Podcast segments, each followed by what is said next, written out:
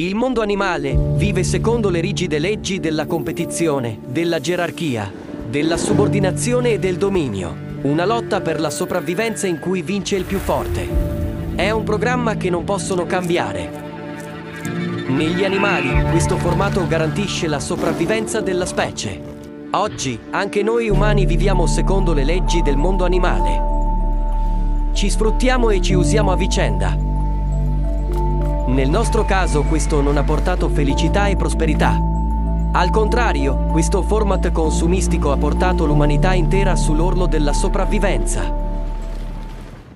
Ma l'uomo non è un animale. È uno spirito che cerca la libertà senza limiti.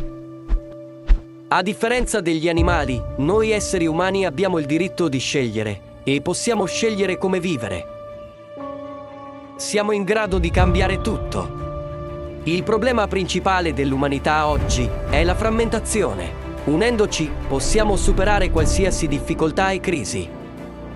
Quali prospettive si apriranno per un'umanità unita? Che cos'è la vera unità? Come possiamo passare evolutivamente a un nuovo stadio nello sviluppo della nostra civiltà? Guardate il caleidoscopio dei fatti del 13 novembre 2022.